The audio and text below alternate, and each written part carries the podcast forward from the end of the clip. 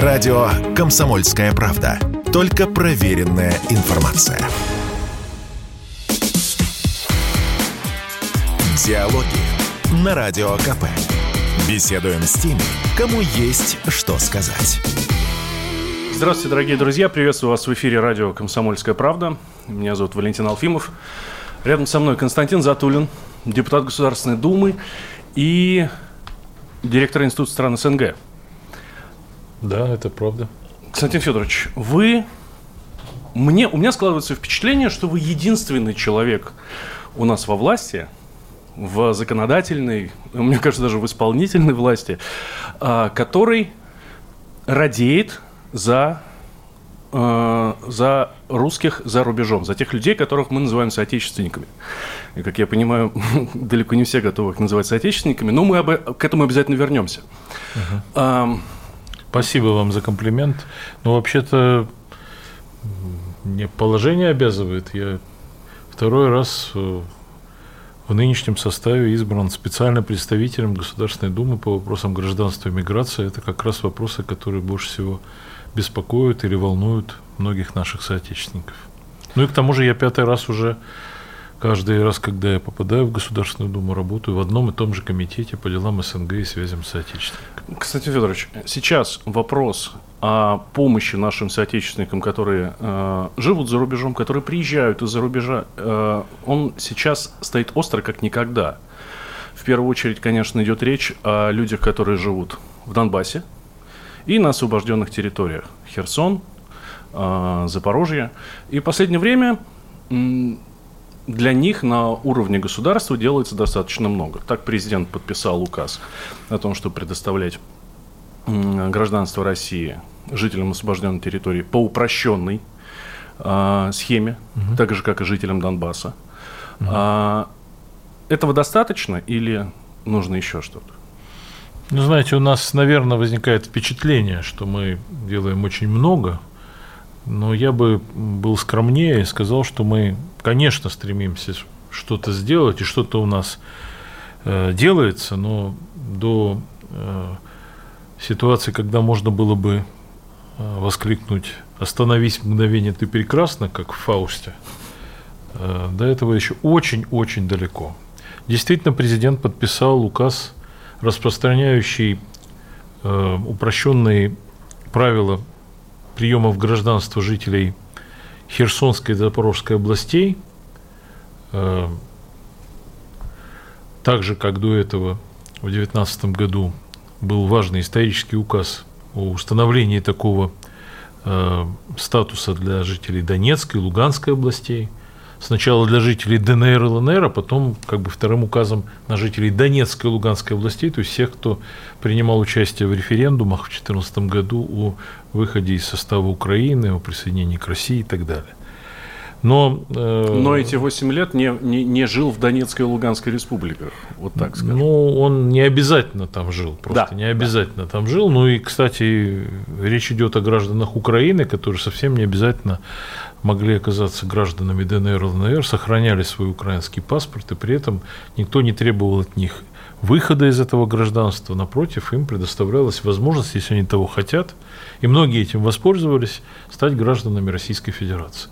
Вот уже, э, скажем, на стадии э, нынешней военной операции в связи с продвижением российских э, войск и ополчения Донбасса возникают, например, вопросы в Харьковской области – Э, завтра я встречаюсь с главой временной администрации города Изюма. Я уже с ним встречался. Он находится в Харьковской области. На харьковчан э, указ новый указ президента, как видим, не распространяется, потому что они не жители Херсонской и не жители Запорожской областей. Значит, мы просто не успеваем за событиями. А надо было бы распространить, и, как мне кажется, надо было бы распространить вообще на граждан Украины, не обязательно проживающих Херсонской, ну, С языка сняли, как раз хотел да. предложить, ну, действительно, а зачем тогда ограничивать, если можно просто опередить события? Ну, мне кажется, что э, люди, которые э, причастны к написанию этих указов, они осторожничают, не желая создавать политических проблем, э, не желая как бы обвинений в том, что мы вот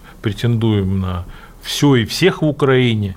Мне кажется, что эти страхи можно было бы уже давно оставить в прошлом, потому что накал страстей, то, что происходит в зоне военной операции, служит оправданием нашему такому э, более широкому масштабному подходу к этой проблеме. Но это только часть вопросов, ведь это же не все совершенно. Речь идет и о том, э, как мы встречаем здесь беженцев, которые направляются к нам, насколько наши э, механизмы оказания им помощи действенные, оперативные, э, какие проблемы мы в состоянии увидеть и вовремя решить. Вот мы, скажем, за последние несколько дней или там 2-3 недели, ведь какие смогли решить проблемы которые возникают у людей, которые бегут с Украины к нам. Ну, например, э, мы приняли, и президент подписал на этой неделе внесенный мной законопроект о поправках закона об ОСАГО, добровольном автомобильном страховании, в соответствии с которым в течение трех месяцев э, с момента пересечения российско-украинской границы э, человек, который который приезжает к нам, бежит к нам на своей машине с Украины, с ДНР, с ЛНР, он э, не должен, э, на самом деле, не обязан оформлять ОСАГО, то есть выплачивать энную сумму за оформление этого добровольного автомобильного страхования. Возникает вопрос, а что будет в случае, если, не дай бог, он на своем транспорте с украинскими номерами совершит какой-то наезд или попадет в какое-то ДТП, в котором будет виноват? Я готов поспорить, что здесь э, встали страховщики, которые говорят, а с чего это мы должны э, все это... И вот как раз я хочу поблагодарить Российский союз автострахования, потому что мы к нему обратились, Игорь Юргенс, его руководитель. Мы проводили э, двухмесячные согласования – в Комитете по финансовому рынку Государственной Думы вместе с Анатолием Аксаковым, руководителем этого комитета. И мы э, добились того, что были сняты всякие возражения, а возражения были не от страховщиков. Страховщики готовы оказались покрыть в случае, в случае вот такого ДТП в течение этих трех месяцев э, долги или убытки, связанные с тем, что э, Э, надо выплачивать компенсацию пострадавшим, тем, кто обладает полисом ОСАГО, то есть российскому участнику автострахования, э, в результате ДТП с машиной, которая вот э, прибыла из Украины. И они взяли это на себя. То есть полностью это, эти деньги будут выплачиваться из средств, собранных Российским союзом автостраховщиков – у нас возникли на самом деле на пустом месте проблемы с Министерством внутренних дел, которое отказывалось вообще, гордое Министерство внутренних дел, подчиняясь своим э, внутренним распорядкам и закону о полиции отказывалось предоставлять этому Российскому Союзу автоставщиков подтверждение, что данный Имерек, совершивший ДТП, является тем самым беженцем с Украины, то есть пересек границу. Мы никому не обязаны ничего на самом деле сообщать, нам это запрещено. И вот это потребовало два месяца согласования. Но закон принят в редакции, по которой он действует в обратном э, порядке, то есть с 24 февраля этого года и до конца этого года. Если э, что-то изменится или что-то продлится, то я уверен, что мы в состоянии будем продлить эту норму. Но вот сейчас он вступил в силу, он действует. Почему только 90 дней? Но 90 дней – это 3 месяца, как мы считаем, это достаточно для того, чтобы человек уже здесь обустроился, чтобы он нашел себе работу, чтобы он получил компенсации и так далее. У нас задерживается, к сожалению, выплата, очень затягивается, в некоторых регионах очень затягивается выплата обещанных по указу президента 10 тысяч рублей на каждого беженца, который к нам прибывает. У нас есть с этим проблемы. Э, мы э, только что приняли в первом чтении законопроект, по которому пошлина снимается для оформления документов и так далее, и так далее. Это тоже существенно, потому что этих денег у них нету, у беженцев зачастую. Ну, э, Я вот, э, бегут, дай бог, если документы на руках. Да, вот э, возникло неожиданно для нас из опыта всего того, что происходит – выясняется, что только 10% тех, кто бежит к нам, согласен э, встать на учет и получить документы э, права на временное убежище. Только 10% из тех, кто приезжает в Россию. Почему? Одна из причин, например, в том, что по нашим э, законам требуется в обмен на удостоверение временного этого беженца или право на временное убежище отдать свой паспорт, то есть отдать органам полиции свой, в данном случае, паспорт гражданина Украины. И многие этого не хотят, потому что им нужно, как им кажется, вернуться в скором времени. Они кого-то оставили там, они предполагают, что им нужно будет, э, они бегут э, от обстрелов, от угрозы, но они хотели бы вернуться. И э, исходя из этого, они вот э, не хотят э, свои документы отдавать э, в полицию. Мы сейчас внесли законопроект, я его внес, по которому с них этого требовать не нужно. Сама полиция не очень понимает, зачем ей обязательно этот документ, поскольку в наш электронный век все данные есть о пересечении границы и в ту, и в обратную сторону.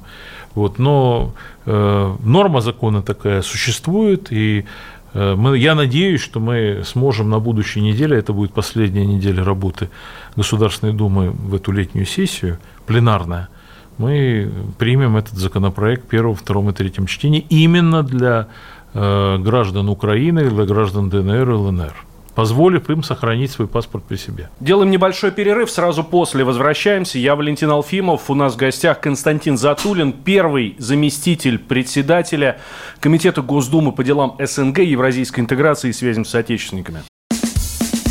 Чтобы получать еще больше информации и эксклюзивных материалов, присоединяйтесь к радио «Комсомольская правда» в соцсетях. В отечественных социальных сетях. Смотрите новые выпуски на Рутьюбе, читайте телеграм-канал, добавляйтесь в друзья ВКонтакте, подписывайтесь, смотрите и слушайте. Радио «Комсомольская правда». Самая оперативная и проверенная информация в эфире и соцсетях. Диалоги на Радио КП. Беседуем с теми, кому есть что сказать. Как я обещал, мы возвращаемся. В эфир радио «Комсомольская правда». Я Валентин Алфимов. Рядом со мной Константин Затулин, первый зампред Комитета Госдумы по делам СНГ, евразийской интеграции и связям с соотечественниками. Мы же говорим о статусе временного убежища. Да. А, здесь присутствует слово «временное». Да. И люди действительно могут рассчитывать на то, э, и я уверен, что многие рассчитывают, что они хотят, захотят вернуться домой рано или поздно. Да и мы, я думаю, рассчитываем на то, что они вернутся домой. Когда стихнут канонады, прекратится это вакханалия и так далее. А здесь, получается, только 10% оформляют документы, сдают паспорта, а а остальные 90? Остальные они... въезжают и не оформляют это право на временное убежище. Получается, они не получают никаких выплат, да. никаких льгот от, от государства. Нет. Ну, также людям можно помочь, конечно. Я очень надеюсь, что... Они просто не встают на, в этом плане на учет. Но на да. самом деле наши льготы, эти 10 тысяч, тоже они достаточно скромные, вы можете себе представить. Э, мы, я лично внес законопроект, который пока не получил поддержки, поправки к закону о беженцах и правом положении иностранцев. Предлагаю, например, снять обязательные медицинские осмотры и освидетельствования, которые у нас требуются по закону, но в ситуации, когда идет война, вряд ли мы можем по причинам каких-то болезней отказывать людям в праве на убежище. Нам придется с ними вести все равно и лечить их здесь и так далее. Но до этого момента любой медосмотр, который проводился для получения права на временное убежище, требовал э, того, чтобы человек, который проходит этот осмотр, просто-напросто заплатил бы за это. И это опять суммы, которых у них нет. У нас была огромная проблема, которая не везде еще решена, обмена гривны на рубли. Потому что Центральный банк Российской Федерации долго сопротивлялся, отказывался организовывать обменные пункты. У людей нет рублей, а гривны они не могут на нашей территории поменять. Ну, получается, не денег, ничего, а гривна – это, по сути, бумажка у нас на территории. А почему? Почему вот такая большая инертность? Почему э, не, далеко не все ведомства идут навстречу? Чего они боятся, в конце концов? Ну, они не боятся, они э, просто медленно, они привыкли так работать, очень медленно все согласовывать. Э, я думаю, что сказалось и не продумано продуманность всей этой стороны э, самых первых дней, потому что, как в таких случаях говорил классик, гладко было на бумаге, да забыли про овраги. Вылезают проблемы, которых вроде бы не должно было быть, которые не очевидны. Э, ну, скорость оформления э, в очередях на контрольно-пропускных пунктах. Тот факт, что, я извиняюсь, неожиданно там в марте-апреле в Крыму ударят морозы, и люди, которые стоят в очередях в автомобилях, э, они просто-напросто замерзают, если им э, не помочь с ГСМ, не дать им возможность этим автомобилям продолжать работать, хотя бы даже в очереди, обтапливать салон. Тем более, что салон этот, я сам был свидетелем, это, как правило, битый, простреленный, без стекол. Э, нужно было кормить людей, Э, которые стоят в этих очередях на наших КПП. И вот Сергей Аксенов, глава Республики Крым, очень оперативно организовывал доставку горячей пищи, помогало казачество, ну и так далее, и так далее. То есть много разного рода проблем, которые э, большое желание у волонтеров, у людей, у наших граждан помочь, пойти навстречу. Но, к сожалению, есть и обратная тенденция, когда э, формальное отношение – волокита, ссылки на всякого рода запреты, барьеры, э, неурегулированность законодательства и так далее, и так далее.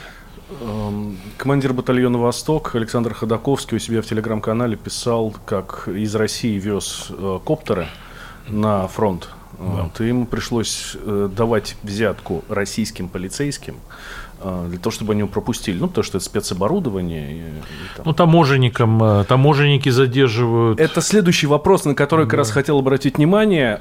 Жи, э, жители Херсонской и Запорожской областей, власти Херсонской и Запорожской областей жалуются на то, что не пропускают их товары на территорию России, потому что таможенная служба требует все вот Э, огромную кипу документов, плюс пошлины, плюс все такое, потому что ну, это иностранное государство, извините. Ну, это действительно так. Э, проблемы были, особенно на первых порах, с доставкой гуманитарной помощи, потому что тоже требовали подтверждающих документов, НДСов там и всего остального.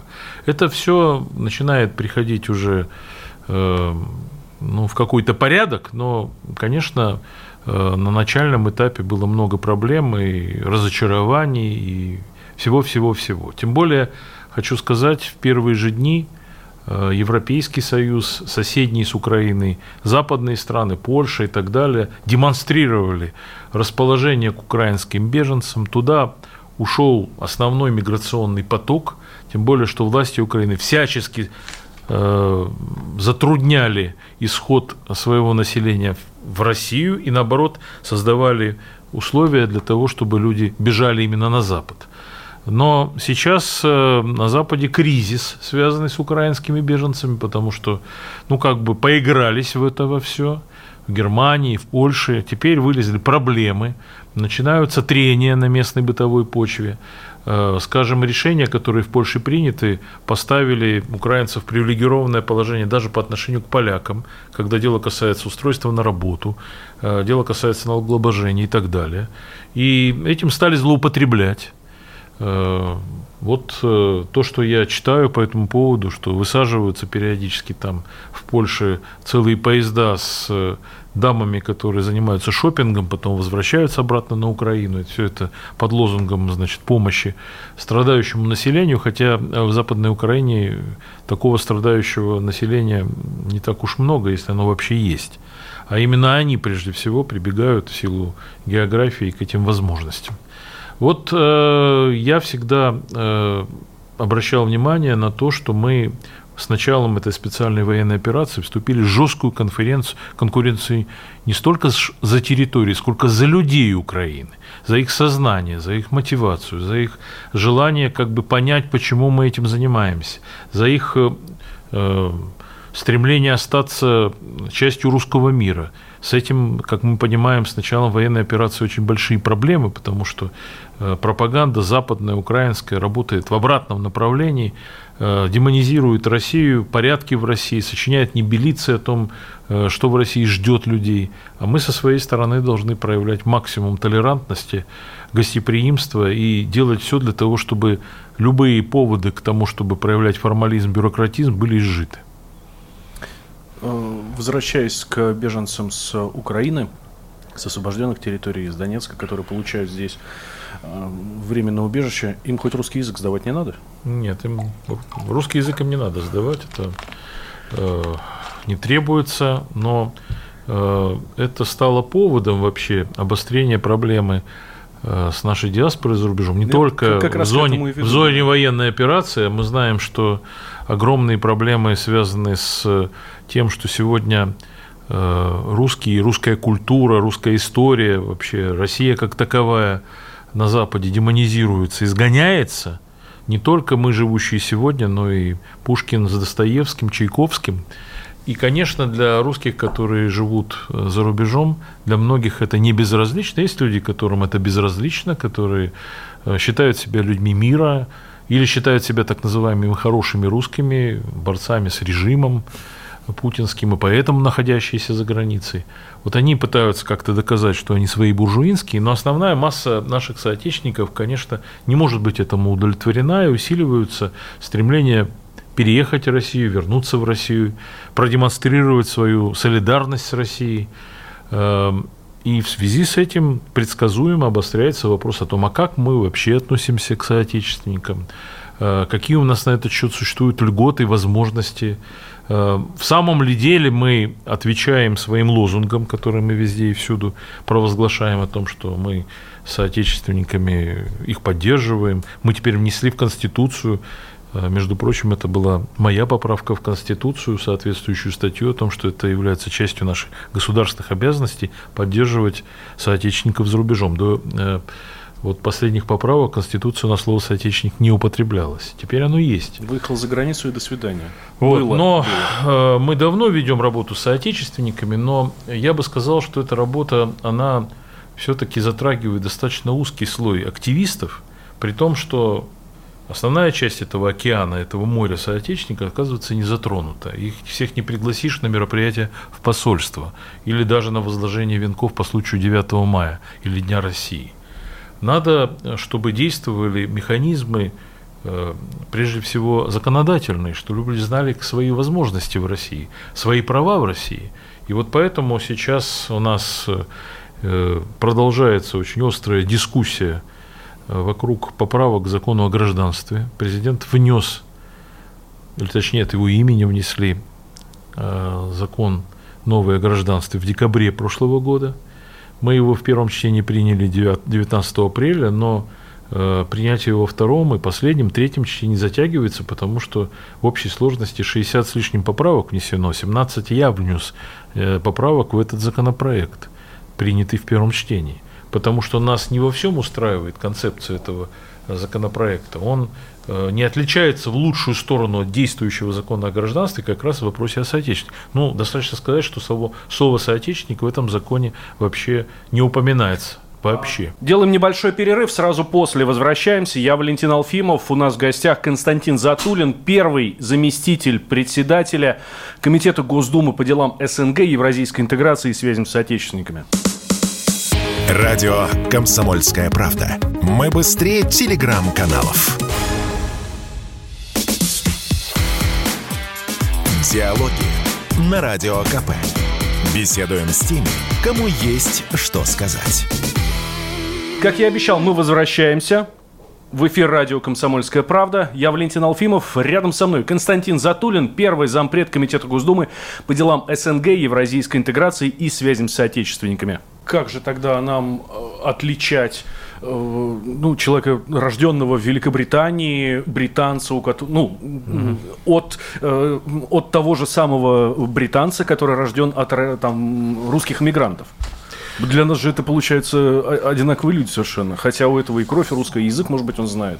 Ну вот я хочу сказать, что, опять же, я не только в связи с внесенным президентом законопроектом, еще раньше, в июне, прошлом составе Государственной Думы, я внес законопроект о репатриации в Россию, где опять же речь идет о соотечественниках. И у нас пока нет полного взаимопонимания с правительством и администрацией в том, что эти законы надо принимать и как можно быстрее. Происходит изменение позиции, э, начала работать э, миграционная комиссия, комиссия по определению там, э, совершенствованию миграционной политики Совета Безопасности, который возглавляет Дмитрий Медведев, что-то начало меняться. Но очень медленно это происходит, и пока э, ну, логика многих наших партнеров исполнительной власти вот держать и не пущать. То есть, например, возражают против появления в законе о гражданстве или против принятия вообще закона о репатриации, когда дело касается соотечественника, дескать, соотечественник – это слишком размытое понятие. Мы по-другому их назовем, мы в каждом случае конкретно будем. Вот это граждане бывшего СССР, вот это граждане бывшей э, там, Российской империи, там, подданные и так далее, и так далее. Мы будем в каждом случае э, очень подробно это все описывать. На самом деле у нас есть в законодательстве закон, принятый еще в 1999 году, о государственной политике в отношении соотечественников за рубежом. И между этим законом, декларативным, и э, законом о гражданстве, к сожалению, ножницы. Потому что то, что написано в законе о государственной политике, не подтверждается в законе о гражданстве. Гражданство-то предоставляют именно в соответствии с законом о гражданстве. И вот поэтому обострилась дискуссия, например, вокруг такого, казалось бы, такого философского понятия, кто такие соотечественники. У нас э, определение его содержится в законе 99 года. Кто такие соотечественники? Я внес поправки. Э, по сути, речь идет о том, что соотечественник, э, у нас две категории лиц, которые имеют право в соответствии с нашими предложениями считать себя российскими соотечественниками. Это, во-первых, те, кто э, относится к народам, исторически проживающим на территории Российской Федерации и знающим государственный русский язык. Угу. Вот это знание государственного языка – это моя, мое предложение, чтобы это было внесено. Это как бы принцип крови. Вот они выходцы из числа народов исторически у нас проживающих. Значит, есть вторая категория лиц, которых мы обязаны считать нашими соотечественниками. Это э, люди, выходцы с территории. То есть это те, кто, чьи предки или они сами, э, предки по прямой восходящей линии, были гражданами Российской Федерации, Советского Союза, Российской Республики, Российской империи. То есть если речь идет о подданных Российской империи, возникает вот впечатление, что речь может идти о поляках, о финнах, о жителях Аляски и так далее. Но здесь есть обязательная норма, сделавшая свободный выбор в пользу духовной, культурной и всякой другой связи с нами.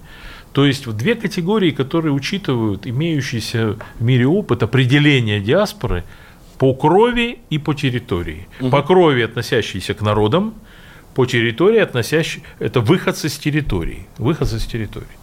Значит, уже на этом этапе возникла э, попытка скомпрометировать э, нашу инициативу и, в частности, внесение э, вот в первую часть, в эту первую категорию, относящуюся к народам, проживающим на территории России, нормы о знании русского, русского языка, государств, как бы официального русского языка.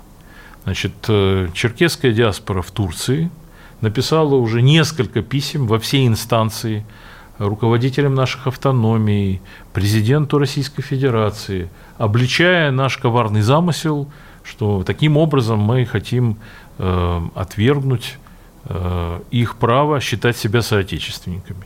Мы на самом деле этого на том основании, что мы требуем от них знания русского языка. Они русский язык не знают, но при этом считают, что они являются российскими соотечественниками. Пожалуйста, мы э, обращаем внимание, дорогие друзья, если вы э, не знаете и не хотите знать русского языка, ну тогда действует вторая часть этого определения. Если вы выходцы с территории, э, вот, которая сегодня занимает Российская Федерация, многие действительно имеют в прошлом и можете удостоверить это какими-то документами, ссылками и так далее, то в этом случае вот, мы не требуем от вас, раз вы выходцы с территории, знания русского языка. Хорошо было бы, но мы не требуем, потому что речь идет о том, признавать вас соотечественники нет. Они э, встают в крайнюю позу и говорят, нет, мы не признавали этого российского государства, мы ушли в Турцию в свое время, нас изгнали, мы не были ни дня подданными Российской империи, мы не хотим знать русский язык, ну признайте нас российскими соотечественниками. На каком основании? Ну, послушайте. Ну, может быть, тогда просто объявить все эти территории вновь там э, частью Турции или еще кого-то, и пересмотреть итоги всего, что произошло в 18, 19, 20 веке.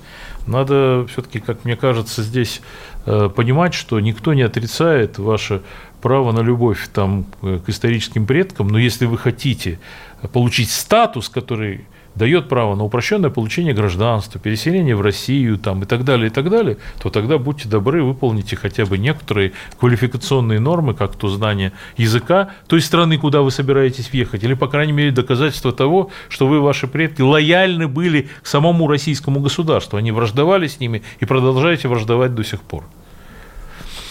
Да, это, конечно, удивительная ситуация. Еще я знаю один, один, скажем так, пункт, затык, да, из-за чего развиваются дискуссии, это предоставление гражданства детям, рожденных в смешанных браках. В, в, если там за границей, в семье один... Это тоже проблема уже старая, как мир. На моей памяти внесен четвертый, мной внесен в 2018 году четвертый законопроект, который снимает вот это одиозное требование согласия родителя иностранца, если семья в смешанном браке живет за рубежом, на предоставление гражданства по рождению э, его ребенку. Значит, что у нас в соответствии с действующим законом о гражданстве? Эта норма перекочевала в новый проект, который предложен от имени президента, к большому сожалению. Сказано, что если э, в семье с иностранцем Э, в семье гражданина России с иностранкой или с иностранцем родился ребенок, то гражданство этого ребенка э, по рождению удостоверяется заявлением родителя гражданина Российской Федерации. Это если семья живет в России. Угу. А если она уехала за рубеж, то в этом случае, кроме заявления гражданина России родителя, мамы или отца, в этом случае нужно нотариально заверенное согласие другого родителя на то, что будет предоставлено российское гражданство. Такой нормы, которая фактически делает ну, определяющим согласие иностранца. Вот захочет он, даст согласие, захочет, не даст. А на самом деле нет ни в одной другой, э, ни в каких законах э, других государств. У нас же это отстаивают. Э, дважды Пятой Государственной Думе я вносил этот законопроект, его сносили, потому что таково было мнение администрации и людей, которые занимаются этим в администрации, в управлении по защите, управление с таким хорошим названием, управление по защите конституционных прав граждан России. Значит, это управление и сейчас выступает э, автором э, измененного законопроекта, оно и сейчас выступает против этого, несмотря на то, что Министерство иностранных дел, лично министр э, не устает повторять, что мы считаем нужным снять это требование, что сегодняшняя ситуация, когда э, раскол пошел и по семьям, требует, чтобы права ребенка, гражданина Российской Федерации были соблюдены. Мы же не э, запрещаем кому-либо присваивать этому ребенку гражданство, там, скажем, иностранное. Мы этого не требуем, чтобы запретить этого.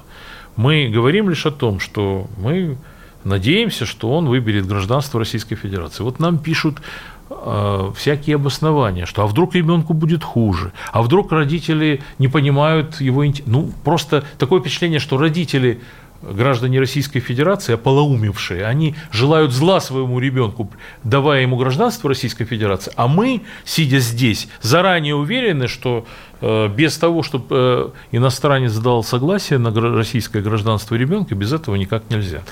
Я считаю, что это вопиющая совершенно вещь, и несмотря, к сожалению, ни на какие усилия, ни на поддержку, до сих пор этот вопрос остается дискуссионным, в нашем законодательстве не разрешен. Делаем небольшой перерыв, сразу после возвращаемся. Я Валентин Алфимов, у нас в гостях Константин Затулин, первый заместитель председателя Комитета Госдумы по делам СНГ, евразийской интеграции и связям с соотечественниками. Радио «Комсомольская правда». Срочно о важном.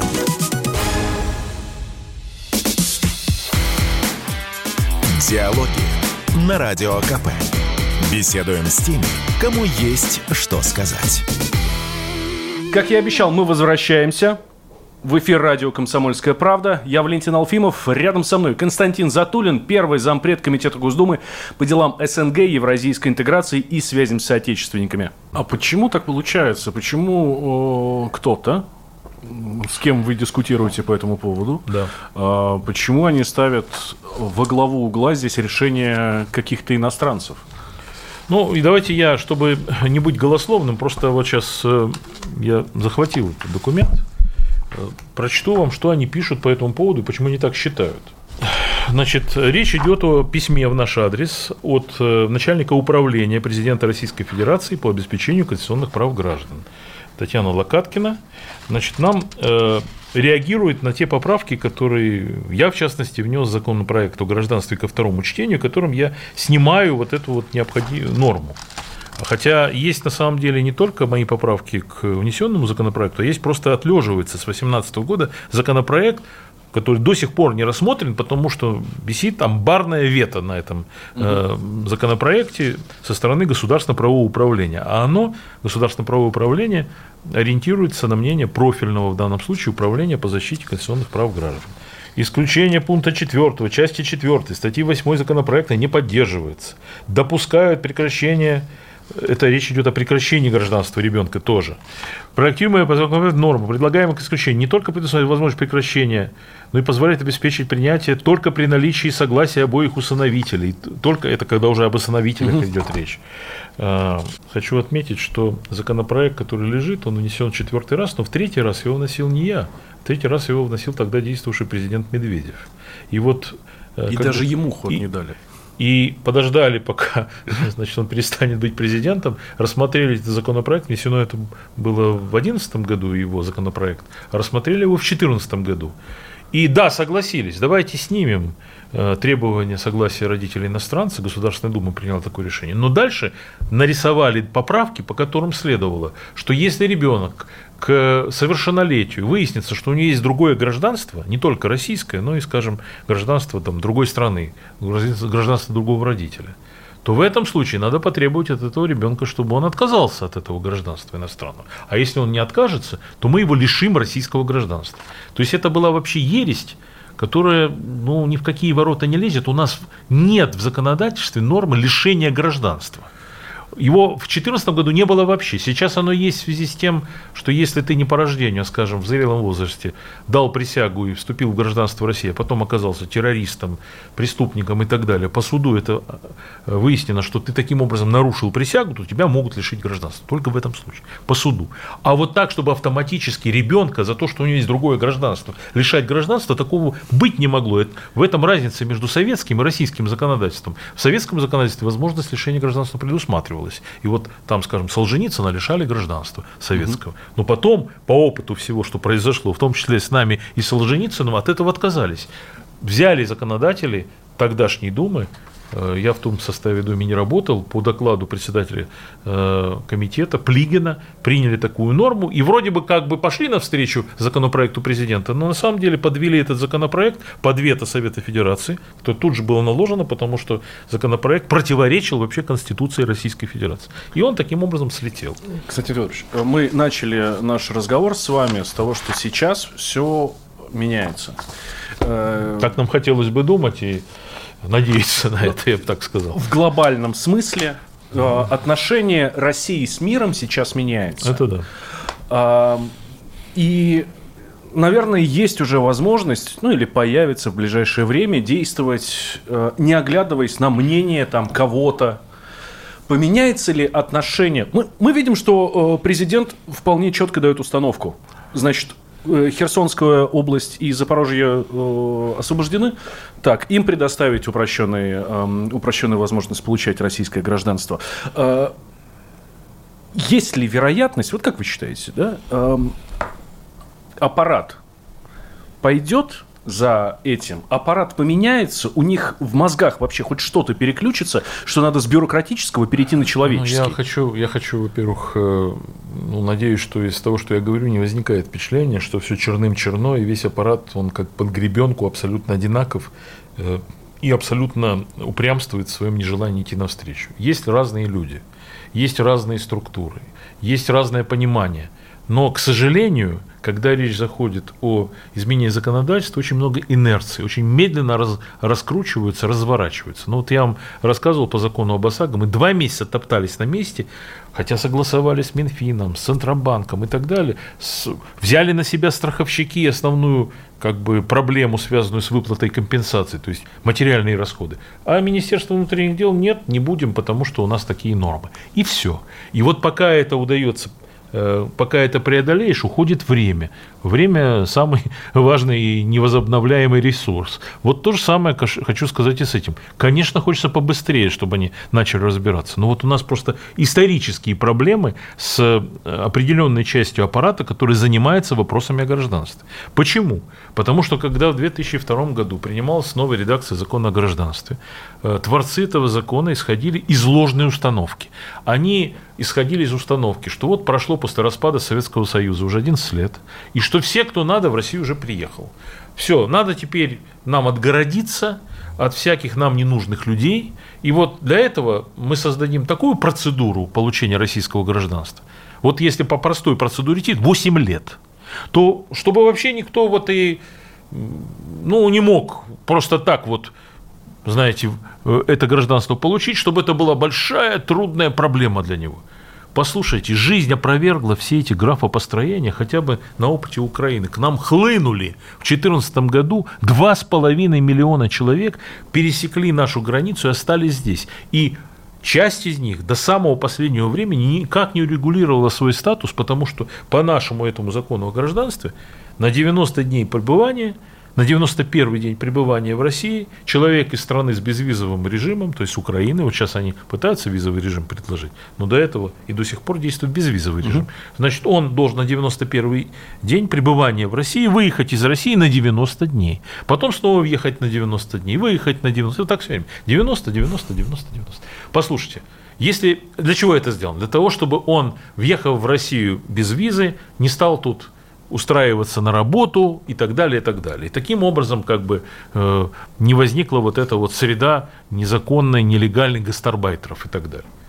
Это, конечно, имеет значение для выходцев там, из Центральной, Средней Азии, которые к нам едут, правдами, неправдами сюда пробираются, потому что они нигде в другом месте прокормиться не могут и готовы работать здесь на любых работах.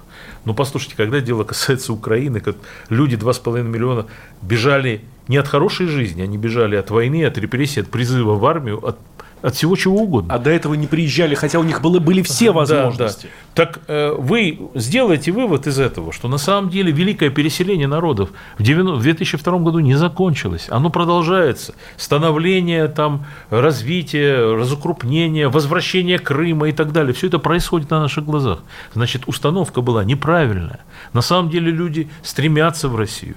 И нам нужно, конечно, отселектировать те, кто в данном случае ну, не знают наших традиций, обычаев, меняют нам демографический баланс, э, как, например, э, там, диаспора многочисленная среднеазиатских республик. Ну, они тоже имеют право на определенных условиях стать гражданами России, но это не должно быть просто, знаете, способом э, устроиться на работу, при том, что никаких обязанностей по отношению к этому государству, никакого понимания его устоев, никакого уважения к традициям живущих здесь людей э, за этим может не стоять. Вот когда дело касается э, украинцев, когда дело касается белорусов, когда дело касается представителей других народов, которые исторически в России проживают, в отличие там, скажем, от населения Центральной Азии – ну тогда совсем другая история, тогда будьте добры, дайте им возможность, если они хотят репатриироваться, вернуться в Россию. А что мне пишут те же самые инстанции на закон о репатриации? А мы не знаем, что такое репатриация. Мы вообще не понимаем, у нас этого в законе нет. Зачем это нам нужно? У нас есть государственная программа добровольного переселения соотечественников в России. Вот на ней наше сердце успокоилось. На самом деле эта программа буксует, она не работает. Она принудительно внедряется, потому что стимула недостаточно. А самое главное, э, механизм ее осуществления, он страдает многими изъянами. И самое смешное это в чем заключается? Когда я говорю, давайте мы внесем в законодательство о гражданстве э, права соотечественников на упрощенное получение гражданства, мне пишут, соотечественников отвлеченное понятие, это приведет к какой-то путанице. В то же самое время подчеркиваю в другой части своего отзыва, что у нас есть государственная программа добровольного переселения соотечественников, которая осуществляется аж с 2007 года, и в соответствии с этой программой десятки тысяч людей, в общей сложности миллион, переселился в Россию – при этом она называется государственная программа добровольного переселения соотечественников. То есть переселять соотечественника на основании этой программы можно, а признавать в законе о гражданстве то, что соотечественникам надо давать права, нельзя. Логики никакой нет, просто предубеждение. Упрямство, упорство, бюрократизм. Вот все, что я могу сказать по этому поводу. Будем надеяться, что уже совсем скоро вот это упрямство, упорство и бюрократизм будут побеждены, потому что другого пути у нас нет. Да, в конце концов, в этом потребность на фоне того, что, повторяю, происходит не только и э, на Украине, но и вообще в западном мире, например, в странах, куда наши соотечественники привыкли ездить, происходит соотношение, соотношением к русскому, к русскому языку, к русскому человеку, к русской культуре. Константин Затулин у нас был в гостях, первый зампред Комитета Госдумы по делам СНГ, евразийской интеграции и связям с соотечественниками и директор Института стран СНГ. Ну, еще и специальный представитель Государственной Думы по вопросам гражданства и миграции. Константин Федорович, мы с вами в вашей борьбе. Диалоги на Радио КП. Беседуем с теми, кому есть что сказать.